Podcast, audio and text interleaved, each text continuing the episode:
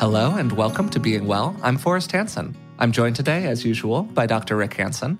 And today we have the pleasure of welcoming Dr. Kelly McGonigal to the show. Dr. McGonigal is a health psychologist, lecturer at Stanford University, and award winning science writer. Her scientific research focuses on the mind body connection and how to cultivate resilience and compassion. She's the author of several wonderful books, including the international bestseller, The Willpower Instinct, The Upside of Stress, and her newest book, The Joy of Movement. She's appeared on The Today Show, Good Morning America, The Anderson Cooper Show, and CNN's Vital Signs. Her 2013 TED Talk, How to Make Stress Your Friend, has been viewed over 20 million times, which is a crazy number. So, Doctor, thank you so much for taking the time to join us today. How are you doing? I'm doing great. How are you? Great. Yeah, it's really good to have you here today. Recently, we posted a couple of episodes related to loneliness. And interacting with your newest book really made me think about that topic again. So I'd like to kind of throw something around and basically get your, your thoughts on it, your response to it people have become more isolated in a variety of ways than ever before, it seems. I think that you could look, call loneliness a legitimate epidemic that we're facing, certainly in the United States and globally as well. There was a, I think, 2018 Cigna study or survey that was done that said that 50% of people feel alone always or a lot of the time. And probably not coincidentally, only about 50% of people felt that they daily had a meaningful human interaction with somebody else out in the real world. I can't imagine that those two numbers are correlated, but it's worth throwing out there. One of the interesting statements that you make inside your newest book, The Joy of Movement, is that exercise and movement in general can actually draw us into connection with other people. And exercise has many benefits. I'm a exercise advocate, but that's not necessarily the first one that I would have immediately thought of before interacting with your work. So I wanted to start there. What is it about movement that can help serve as an antidote experience for something like loneliness? I'm so glad that you want to start here because I am obsessed with this finding that um, exercise primes us to connect with others. You know, all of my work from, you know, way back in the day when I first started doing research in psychology, this has been one of my core interests. How do people form social connections? And when I started writing this book and, and looking into the neuroscience of exercise, I was not expecting to find what I found, which is that exercise primes our brains and our bodies to connect with other people probably more powerfully than, than anything else you can find in the research. Everyone knows that exercise can make you feel good. There's an endorphin rush. And I think people have focused a lot on that sort of feel better effect that if you go from not being active to being active, most people have more energy, they're in a better mood. But when you actually look at what's happening in the brain, what you see is that the neurochemicals that are released when we're physically active, anytime you get your heart rate up a little bit, you sustain that activity, it's not only endorphins that are being released, but it's also neurochemicals like endocannabinoids and possibly even oxytocin, which in combination seem to prime us to be more likely to trust others, find it easier to bond with others. And these neurochemicals specifically enhance the warm glow that we get when we cooperate, when we share in laughter, when we listen to other people tell stories, in fact, it seems like what people call the runner's high is basically the neurochemistry of cooperation and connection. And so when you go from being sedentary or inactive into a state of physical activity, you're literally putting yourself into this biochemical state that makes you less likely to withdraw from others, makes it easier to get over social anxiety, increases the pleasure that you get from any kind of play or, or shared work or even just being present with other people. And this allows physical activity to do a lot of things. If you are being active by yourself and then you return to your family, you are in a neurochemical state that makes it easier for you to, to be that great partner or parent. If you are being active with other people, it strengthens those bonds and that relationship. And even if you're active with strangers, it can build this tremendous community of support over time. So I thought that was fascinating that exercise is really not about making us feel good, but it's about making us this version of who humans need to be to survive, which is really, you know, our social selves. I find that really interesting. One thing that Forrest does is West Coast swing, and he does it at a really high level. and so he teaches and you know does it professionally. And he also gets very involved in these events. So I've I've seen these events. I don't know if you've seen them. They kind of blew my mind. Hundreds of people, up to maybe a thousand people in a hotel ballroom of all levels of skill cheering each other on, really supporting each other. It's mildly competitive, but it's massively cooperative and mutually celebratory. And there's something about people moving together. I wanted yes. to see if you could talk more about, in addition to the ways that movement, let's say, primes us or sets us up to move into relationship. I've been reflecting since exploring your material, which I think is fantastic. What a fresh take on movement. And I want to get to, by the way, the second word in your title, the first substantive word, joy. Like that's such an interesting angle on all this. So, anyway, where I'm going with this is what happens when people move together? And even how can we, in our imagination, through an awareness of all those on our planet who are breathing too in this moment, walking also in this moment, moving with us together in this moment, in a large scale, as well as in a smaller scale, like in a hotel ballroom or a really, really small scale, just holding hands with someone as you walk down the street or going for a walk together. How can that sense of being with others while moving together also support the sense of connection and the reduction of loneliness? Yeah. Well, so first of all, you're raising so many interesting questions. Let's name the phenomenon first. So you're talking about collective joy which is the particular euphoria and, and sense of connection and even self transcendence that people feel when they are moving in synchrony with other people. And you can see this when people are moving in ritual, when people are moving in dance, when people are moving together in an exercise class, or even when people are just walking in stride with one another. That when you move in synchrony with other people, it changes how you literally how you perceive yourself.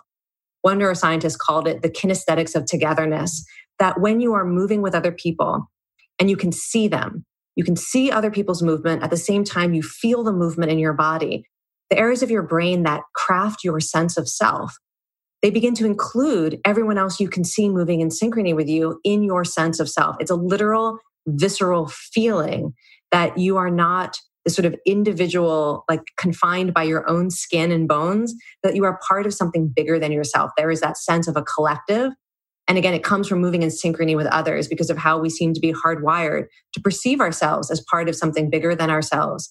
Music, by the way, enhances this effect. So I'm sure it's part of what's happening with West Coast Swing. So that's collective joy. And again, it seems to be rooted in our, our human need to actually connect with one another and transcend our sort of most self focused or individualistic impulses. And this is why you see things like dance and ritual and celebrations so often include synchronized movement so that we can come together and feel like we're a part of something bigger than ourselves. And you asked about how this can sort of go beyond when we're actually moving together. And it's an interesting thing because in my work on my research on meditation, the meditation that I often will encourage people to do is kind of an imagined collective joy of breathing together, you know, whether we're doing a practice like imagining you know doing tonglen imagining other people in the world who maybe are in the same situation as you a kind of a shared pain or struggle and then imagine breathing for them and then imagine breathing with them and imagine that you can breathe in the kindness and compassion that they might be sending to you. And there is something about having experience in your body that i think makes it more possible to engage in these contemplative practices it's less abstract. You know, if you go to, you could just go to a group fitness class and you're step clapping with other people, or you're at a sporting event or a concert and you're clapping with other people. You know what it's like in your body to be in that state of self transcendence and connection. So I think it makes it easier to access that sense of common humanity and not being alone in moments outside of that sort of peak version when you're in the mm. full blown collective mm-hmm. joy. One thing I like to do is imagine what people are doing right now in places that I've been to, like Tokyo or New York City or Bhutan, walking around. What are they doing right now? So I'll think about what time it is and how they're coming in and out of restaurants or bars or getting up in the morning. And there's that funny feeling that we're all in this together, even though the other person, let's say, is 10,000 miles away. So I wanted to ask you your own personal connection with this material. If you could just speak to that a little bit, how you yourself have engaged the joy of movement and maybe how you find a sense of connection with others, in part through moving together. Yeah, it's funny. So, a lot of people know me primarily as a psychologist, and some of them are surprised, like, oh, when did you get into this exercise thing? But I have been using movement for mental health support since I was probably seven or eight years old. It's like, it's the first practice that I found to help me. So, the origin story is I was born as a child with one of those sensitive temperaments where I was scared of everything, overwhelmed by everything, all those sort of psychosomatic problems, you know, with headaches and digestive problems. I mean, I was just like the most anxious, sensitive, scared kid. And at some point, my mother started bringing home exercise videos from garage sales as if she was going to use them.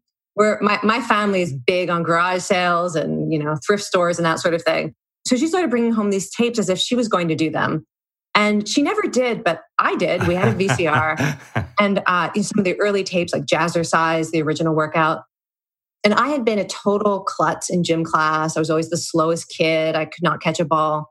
But there was something about moving in synchrony to music and following along to other people's bodies, that sense of moving in synchrony with what I could see on the TV that made me feel so good. It made me feel empowered. It made me feel graceful and beautiful, like I was a rockette and I could sing along because, you know, in jazzercise, they're like, sing along to the words. It's just a totally different experience of being in my body. And very quickly, I developed I, what I think of as a healthy dependence. Somehow, that exercise helped me regulate my mood and my anxiety. By the time I was in graduate school at Stanford, I finally had a place to do it with other people. You know, my whole life, I'd been doing it basically at home in my little studio apartment or in my living room growing up by the time I was in graduate school, I found that you could do this with other people. You could take group yoga classes and move and breathe as one. You could take group fitness classes and dance classes. I was so happy in those spaces that by the end of my first year of graduate school, I became certified to teach and began teaching dance and yoga and other fitness formats. And it's been the most important aspect of my career. So I've been doing this for 20 years now. And if you were to ask me what's like the most important contribution you've made as a psychologist, I would say it's teaching the group classes that I continue to teach above and beyond anything else. Even the interventions that I go out there and I encourage people to do from meditation to volunteering to adopting animals, all these things that are so good for your mental health. But um, yeah, I've become become convinced that exercise and particularly moving in communities is the single best thing you can do for your mental health.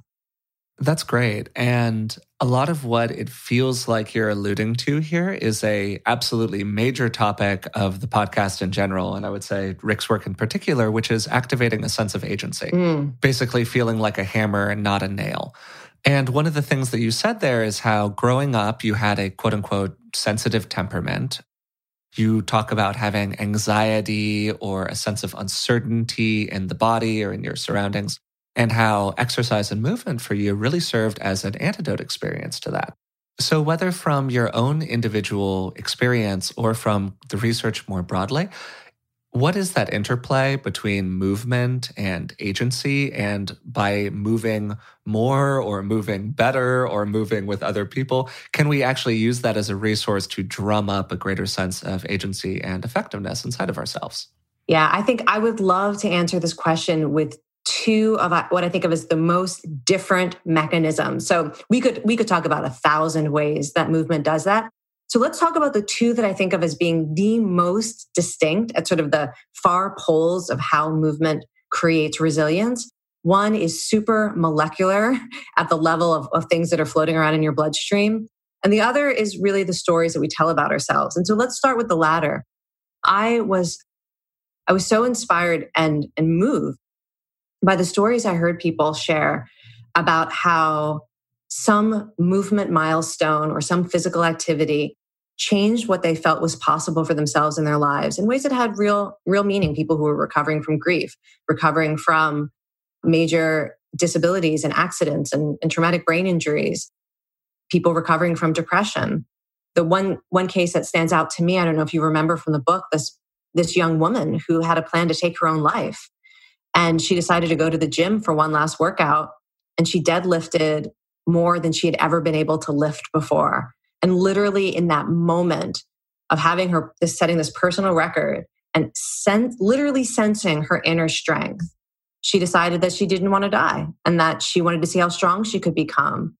And I think that that is, you know, that's an extreme example of what I heard from so many people that movement gives you direct feedback about who you are that often counters narratives you've heard from other people, you know, growing up or from people in society who don't believe in you, who judge you, the stories that you tell yourself or the, the voice of the inner critic, that you can literally sense yourself moving with, with speed and freedom, or moving with grace and beauty, or moving with power and strength and determination. And when you sense it in your own body, and maybe you witness it in the mirror, or other people see you as that version of yourself, and they, they reflect that back to you. You know, humans are meaning making machines, and physical experiences become metaphors. They become these stories that we can tell ourselves about how I thought I couldn't do this, and I did. And that's astonishing. And what else am I capable of? So I think that's one aspect of how movement gives us agency and resilience is it just it's a new story and you can't argue with it somebody took a picture of you throwing an axe for whatever reason i'm hearing from so many people lately about axe throwing it's this like amazingly empowering activity but like that's that's just proof that's evidence and it changes it, like the inner critic can't really argue when you're watching a video of yourself crossing the finish line say of a marathon so that's one way but the other way, so I said this like really distinct mechanism. This is this is as deep into our biology as you can get. So the finding that I I thought was most remarkable when I looked into the research is the recent discovery that our muscles act as endocrine organs. So, you know, we know you've got endocrine organs that pump out hormones like your adrenal glands, your pituitary gland. But what we've only recently discovered is that your muscles also secrete proteins and chemicals into your bloodstream that have uh, an effect on every system of your body, especially the brain. And the only way to get access to these really healthy and helpful chemicals is by contracting your muscles. So imagine that. You've got this like pharmacy in your muscles. Your muscles are literally manufacturing molecules that when you contract them, when you walk, when you run, when you swim, when you dance, when you lift weights, any kind of exercise, your muscles start pumping these chemicals out into your bloodstream that can make your brain resilient to stress that can possibly even cure treatment resistant depression. And there are these amazing studies, both with uh, non human animals as well as with humans, looking at how exercise changes, the, again, what's happening in the chemistry of your blood, how it passes the blood brain barrier. And these molecules can act as an antidepressant, can help your brain learn from experience, can increase motivation, can help you recover from trauma. And one of the first papers that I found that was writing about these molecules called them hope molecules because of the research showing how the molecules that are secreted by your muscles when you exercise help you recover from trauma and depression that literally create that sense of hope. And like, this is phenomenal. This is bypassing any story you might tell yourself about lifting weights or crossing a finish line. This is literally the biology of being active is making your brain more resilient to stress because that's how humans thrive. Yeah, there are great points here. And it's really interesting and honestly fascinating stuff for me as somebody who's very engaged with movement in my own life, as Rick alluded to earlier. One of the things that I have seen inside of that engagement, and so interesting that here we're talking about the kind of battle between the the inner critic and the sort of more quote unquote absolute benefits of movement and exercise and the ways that it's challenging for that inner critic to sort of go to war with either A, what we actually have accomplished in the real world that you can see in a picture or capture in a video, or B, what's happening biochemically inside of us that is sort of supporting our good instincts as opposed to our negative inner critic. And at the same time, certainly as somebody who's taught a fair few dance classes or been in the gym a couple of times and talked to my friends about it, man, at the beginning of those processes, there can be a lot of self recrimination, whether yes. it's discomfort with the idea of walking into a gym or somebody in a dance class who gets down on themselves because they've tried to do it four times and they just can't do it. And I think that there are a lot of sort of cultural narratives that we have around this, around the idea of going to the gym is really hard and it's really challenging to be consistent in your fitness practice or whatever it is. And I'm sort of trying to wind my way to an actual question here, but it's really, I suppose, more of a reflection on this uh, on this battle between these two warring things. And I would just love your take on that. Yeah. Okay. So let's separate two things. Mm-hmm. One is, is it hard to go to the gym or be active? Sure. Yes. yes, it is. It can be challenging to find the time to prioritize it. If you are doing if you are doing really interesting things with your body, you're going to face some physical difficulties. That's how we become stronger, faster. That's how we achieve mastery and improvement. So, you know, I'm definitely not the person. Sometimes people who are trying to like sell people on exercise are like, you only need to spend 90 seconds and you can lie down while you do it. And, you know, you don't have to get your heart rate up. One of the, we could have a whole separate conversation about how intensity and endurance amplifies pretty much every benefit of movement. So the more you do and the harder it is, often at every level, from those hope molecules I mentioned to how you sense yourself to even the neurochemistry of connection. You know, the more you get your heart rate up, the stronger the effect of collective joy. So almost every positive effective movement can be enhanced by doing things that are hard. It can feel like a barrier, but people should know that it also is the path. So, but put, putting that aside, let's talk about the thing that actually really does drive me crazy, which is our cultural conversation about movement. I mean, not only do we have the human instincts to judge ourselves all the time and to find it difficult to go into a new environment where we don't know people or to try a new activity where we haven't mastered it yet, there's all of that. But when we talk about movement in our culture specifically, it's so tied to stigma and shame and body judgment that many people are actually entering the arena in a mindset that uh, that just reinforces suffering. So people assume the point of movement is to burn calories so you can lose weight or build muscle so that your body is more acceptable to other people. I mean people come in with motivations that the motivation itself produces suffering and then you you have that interaction with maybe it is difficult the first time you try a new movement form or you're with strangers and you start to wonder if they're judging your body. So there are a lot of things where when you enter movement with that mindset that's so dominant in our society, it can really get in the way of experiencing the intrinsic joys of movement. So, you know, one thing you might have noticed in the book is I don't mention weight loss or calories once. And that was not an accident. If people want to experience the biggest benefits of movement, whether it's the fact that it's such a powerful antidepressant or such an amazing social glue to help us bond with others, the way it produces hope, the way it increases self confidence, the way it contributes to our joy and meaning, all of that. You have to abandon the idea that the point of exercise is to improve some part of your body that you or others find unacceptable. Like that cannot be the mindset with which you enter movement. And whether or not it changes your body, I would argue that even if even if movement had no benefits for physical health which of course is not true but even if that were true the effects on psychological health and belonging are so powerful that you wouldn't even need the physical health benefits to make this one of the most the, the best uses of your time. Given the benefits i find myself just wondering why do so many of us me included flame out in other words, I think back on the gyms I've belonged to, and you know, I probably four or five of them. I paid for the membership and petered out. Yep. And also, I'm someone who really recognizes the value of movement. My own background, uh, which you may know a little teeny bit, I was really young going through school, skinny, anxious kid, picked last for sports teams, no sense of myself. Then here's my story. I, at age 11, maybe joined the Boy Scouts. In our very first camp out, we went to Joshua Tree National Monument in California. There's a very specific place we went to. And I walked away from the campground and started clambering all over these huge rock formations. And something broke through for me, much as you've talked about yourself. I had a sense of boldness and capability.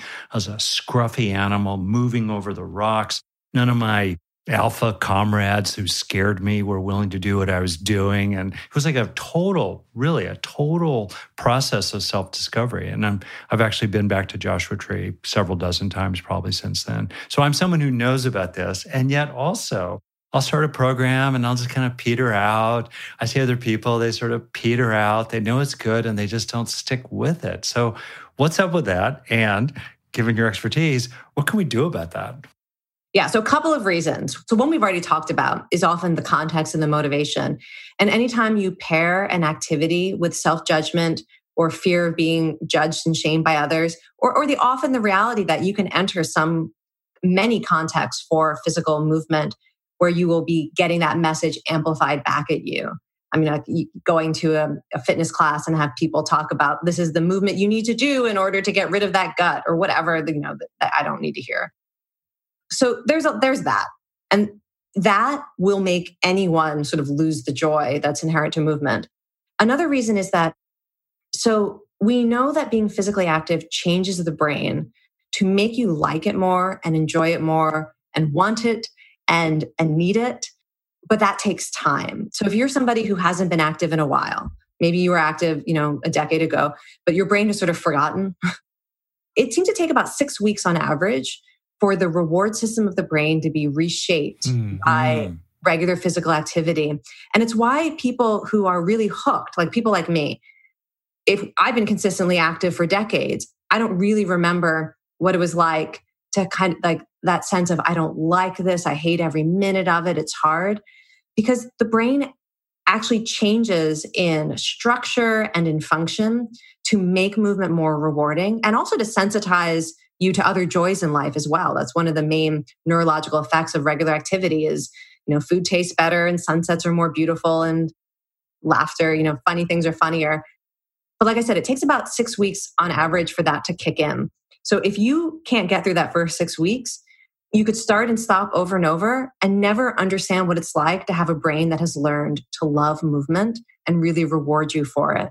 So sometimes it's about getting people to stick with it and understand that you know what you feel in your first few workouts is not what you will feel in your body and in your brain. It's like we know that our muscles adapt. So people know that that if they lift weights for 6 weeks they will have different muscles at the end of it. I think people don't understand you also have a different brain at the end of it that just like your muscles find it easier to, to lift weights and actually it feels good even if it felt horrible when you started you're, you have a brain that will enjoy it, find it easier, find it more pleasurable. So that's part of it. You have to find a way to get through that. But I think the thing that will help people do that is it's really important to find an activity that is linked to other joys. It's not that hard to do, but it is harder than, say, maybe taking the first opportunity to be active. So, if the classic example of somebody who wants to, to exercise more is to like you know, bring their phone to a treadmill and scroll through social media while they walk on the treadmill. This is not the most intrinsically satisfying form of movement. You mentioned, you know, going out into the wilderness and climbing and experiencing yourself as wild. I always tell people, what's the video if somebody sent you a, a video of a movement? what's the the video you would slow down and watch and be like wow that's incredible like is it somebody pole vaulting is it somebody pole dancing and the artistry and athleticism of that? Is it a beautiful yoga pose? Is it people struggling to cross the finish line at a 5K or a half marathon? What's the thing where when you watch it, you're like, that's interesting, that's incredible. And find a version of that movement that works for your body and that is accessible to you in your community. And that is going to be a completely different experience than looking for the fastest way to do a workout. And, you know, some combination of that and maybe even like do it with people you love since now we know movement's going to help you connect with others. Find a relationship you want to strengthen and find that extra social support and that can make it easier as well. Yeah i think that's a great piece of advice particularly at the end there. I, a lot of what i've seen in my own life in whether it's my own physical practices or just in the dance community generally or whatever it might be is the extent to which those social bonds do get strengthened by doing things together with somebody else, whether it's about having a workout buddy or a dance class buddy or whatever else you're getting yourself up to. And I think it's awfully convenient here and probably not a coincidence that part of what we're talking about is willpower. And that's been a major focus of other areas of your work. You're talking here about really setting the stage for success, moving into something. But even if you set the stage well, even if you engage with a topic that you enjoy, even if you do it with somebody you love, there are probably going to be moments where it's just a lot easier to stay in bed or just a lot easier to do whatever the negative activity is rather than engaging with your movement practice. So, in those moments, those like hard times, or maybe creating the circumstances so those moments don't come up so often, what have you seen from the research or your own experience that's really helped people out? Yeah, so it's it's worth pointing out. So talking about willpower, I define it as the ability to do what matters most to you, mm. even when it's difficult or some part of you doesn't want to. So one of the first things that can really support any sort of behavior change is getting clear on what matters most yeah, to you. Absolutely. And if it doesn't matter most to you, like I'm not here to control what you eat, buy, do, say. This is about what matters to you. So, whether it's movement or any other sort of behavior change, you need to be crystal clear that you believe that committing to this is going to have a positive effect on your well being, your relationships, your ability to contribute to the world, will relieve suffering in your life in some meaningful way. And so that clarity is actually the most important thing. Whether you're, you know, setting a New Year's resolution to exercise more, what do you believe is the best possible thing you will experience by making that commitment and does it really matter to you? And there it may be that it does not that that is not the most important thing. And to be really clear about what that value is research shows that when you're trying to make a behavior change even a one time reflection on that. So if you were to think the reason i say i'm going to go for a walk outdoors three times a week is because I believe it will contribute to my energy levels, which is really important for me being able to balance right now being a caregiver and my job, which I love like that. And I really believe I need to, to find a way to sustain my own energy so I can do both at the same time. Like that's what your value is. You spend a few minutes reflecting on it. Research shows that that actually increases your willingness to do that behavior when it's inconvenient. It makes you more likely to remember what your goal is rather than get distracted by it and supports that behavior change over time. So I think that's the most important thing. And then in those moments where you feel that other part of you rising, the part of you who is stressed out or exhausted or being pulled by a different priority, that you recognize it as a choice point and you give yourself permission to do anything that reinforces your value, even if it's not the full blown thing that you hope to commit to. So you bring it back to the value. That's really cool. Yeah. Yeah. So it's like maybe you thought you were going to go for a long walk outdoors three times a week and you discover there's a choice point and you can't figure out how to make it work that day. You don't say to yourself, So I guess my goal was wrong, or I guess I'm giving up on this. You say, Well, what was that thing? I wanted to enhance my energy so that I could do these two things that are that are important to me could I right now stand up and do a yoga stretch, put on one song that I love? Do I have three minutes to move my body? And if I don't even have that, can I put my hand on my heart and say, you know what? In this moment, I, I didn't find a way to make it work, but I'm not giving up on this goal. I'm not giving up on myself. And to practice self compassion. And again, what the research shows is that when you start recognizing these choice points, whether or not you succeed, if you are bringing attention to them with mindfulness and self compassion, you are so much more likely to find a way to make it work eventually. And this is often a big experiment. When you say, I'm going to change something that is actually difficult and important, very few people guess correctly how that's going to unfold the first time. It's a, it's a process of figuring out how is this going to work in my life? What do I need to do? What support do I need to get? What information do I need? And to find a way to be kind to yourself through the parts of that process that can feel like failure. It's interesting. So, a, a two parter here. You know, part one, one of the things that I so truly appreciate about your work, Kelly, is this combination of intellect, research, solid science, really practical, and heart and the magic ingredient, moxie. There's something very bold about what you do. And thinking back in your own discussion, you know, of your own history about what you've done and, and in my own background, you know, I've done a ton of rock climbing, kind of be rooted in that breakthrough for me when I was about 11 years old, which was a breakthrough of self concept, just to, totally shifted my sense of who I am. So, my point about all this is that even as movement and exercise in particular are so valuable for people, in part because they help people access these ways of being, like Moxie, that are really important. It's also true that many people are afraid of experiencing those ways of being or expressing those ways of being or being seen being, for example, big, bold, aggressive, powerful. Take up space. Take up this is such a theme and movement. Yes. Yeah, including, hello, to the extent it's relevant around gender socialization for women to be big yeah. and full. And so, almost in proportion to how valuable movement can be, it can stir up fears uh, that are related to the benefits of it. And I just wondered what your thinking is about how people can work with those internal inhibitions, maybe related to movement and being big and taking up space, and for example, and how people can kind of be mindful of them and then work through them.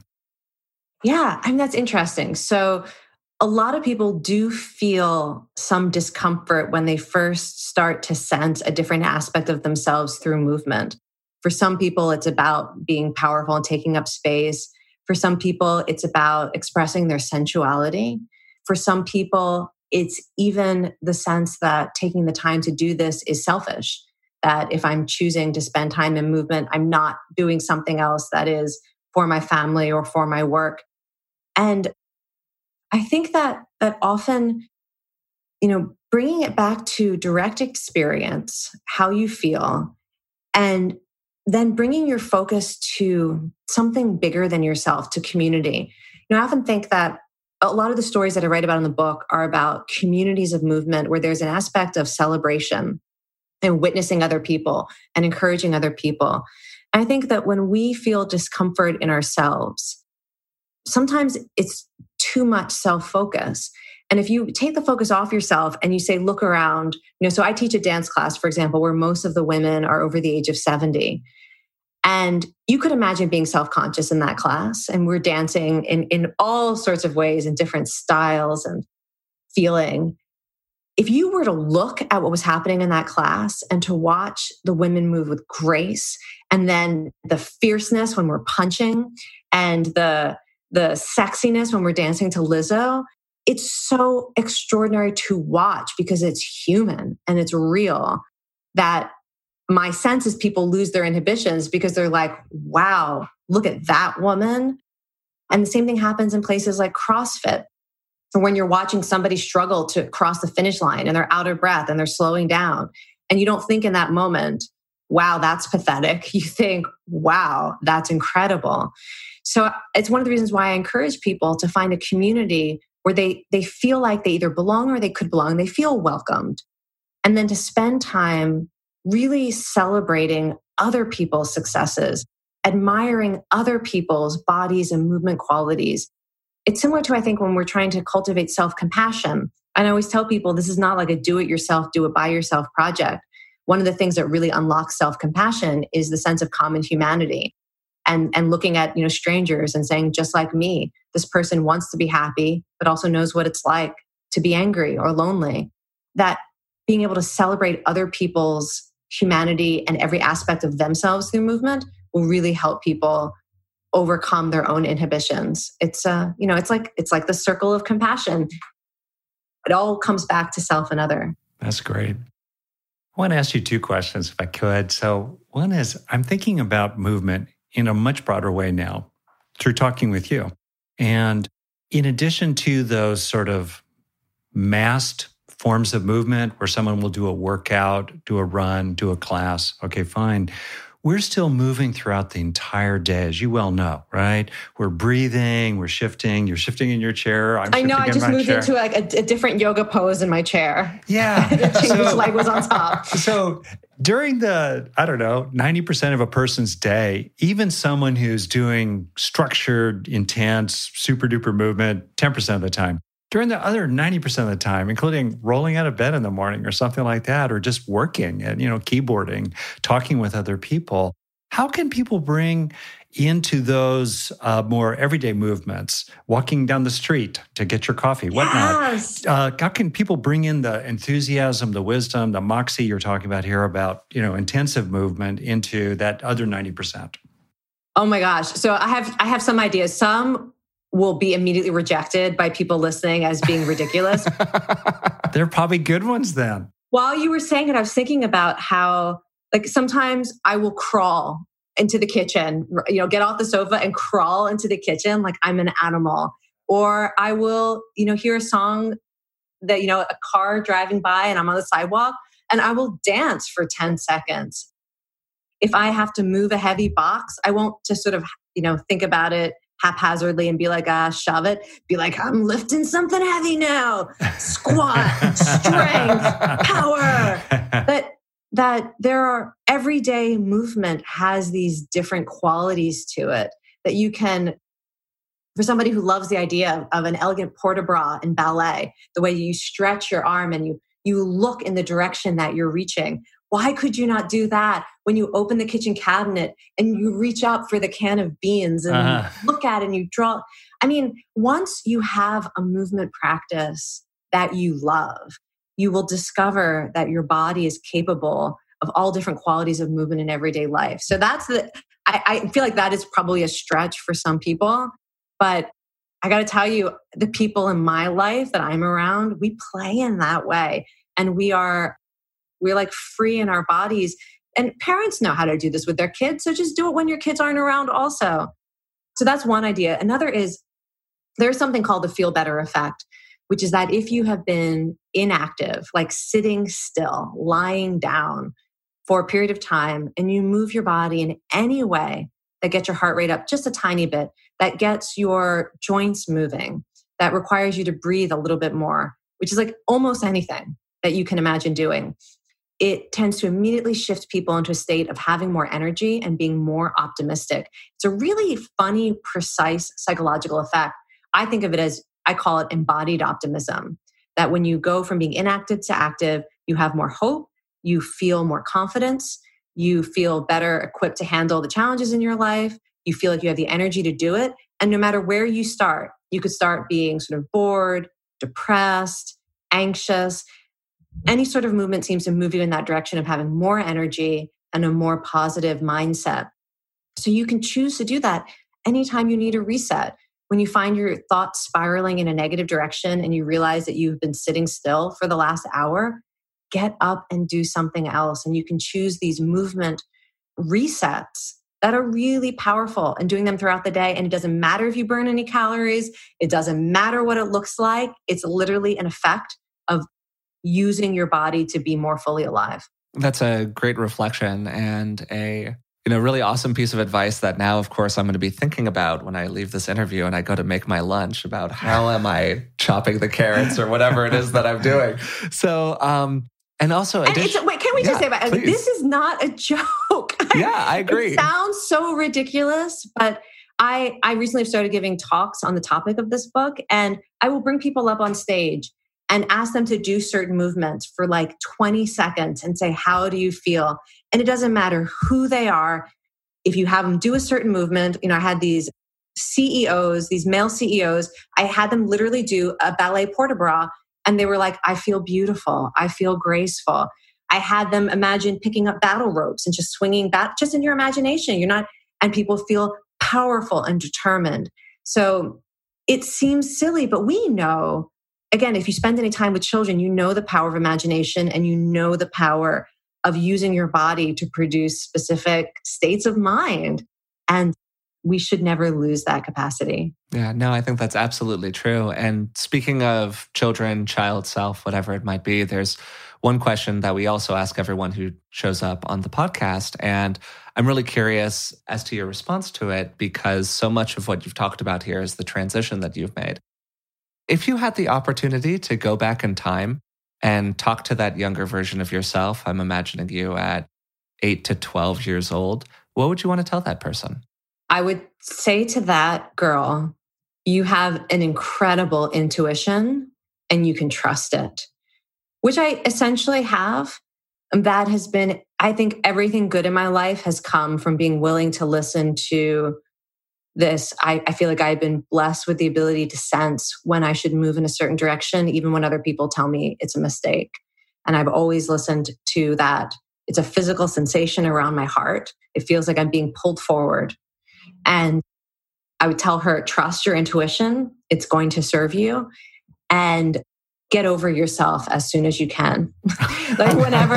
no, there was a there advice. was a, a, moment when I graduated. It was the summer after I graduated college, and I had this really clear insight that if I if I actually wanted to help people, which I I mean I did my whole life, I remember this thought: you need to get over your own stuff.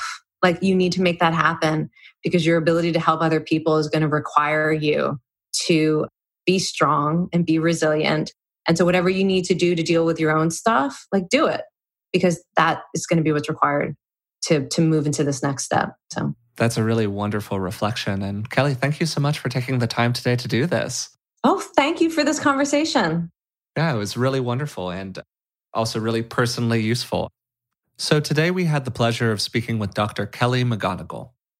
The conversation was focused on the various ways that movement of all kinds can have a positive impact on our lives, and particularly how movement can draw us into connection and relationship with other people, and even serve as an antidote to the experiences of loneliness.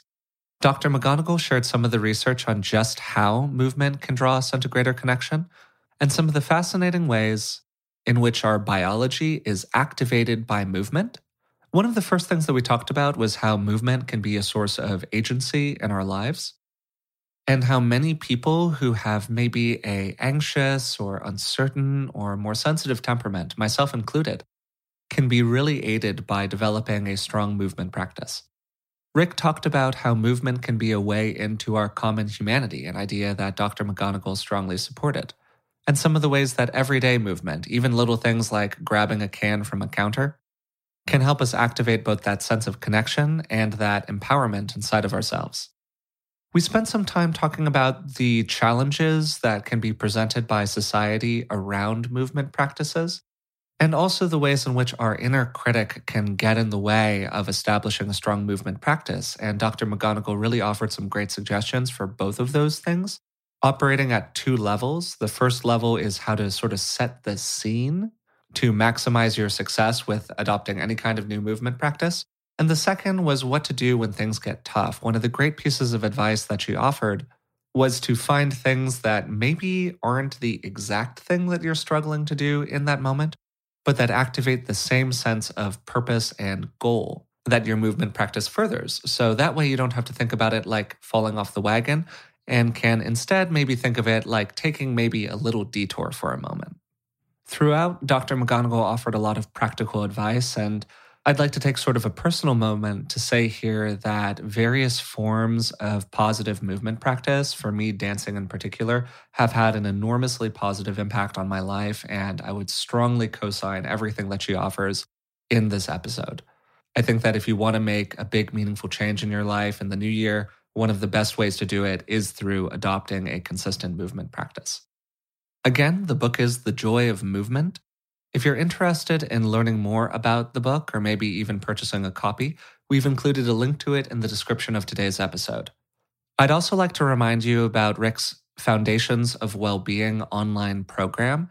The program is still accepting registration. And if you would like to learn more about that, I've also included a link to it in the description of today's episode. If you've been enjoying the podcast, we would really appreciate it if you would take a moment to like it, subscribe to it through the platform of your choice, and maybe even leave a rating or a positive review. It's really one of the best ways to help us out. So, until next time, thanks for listening.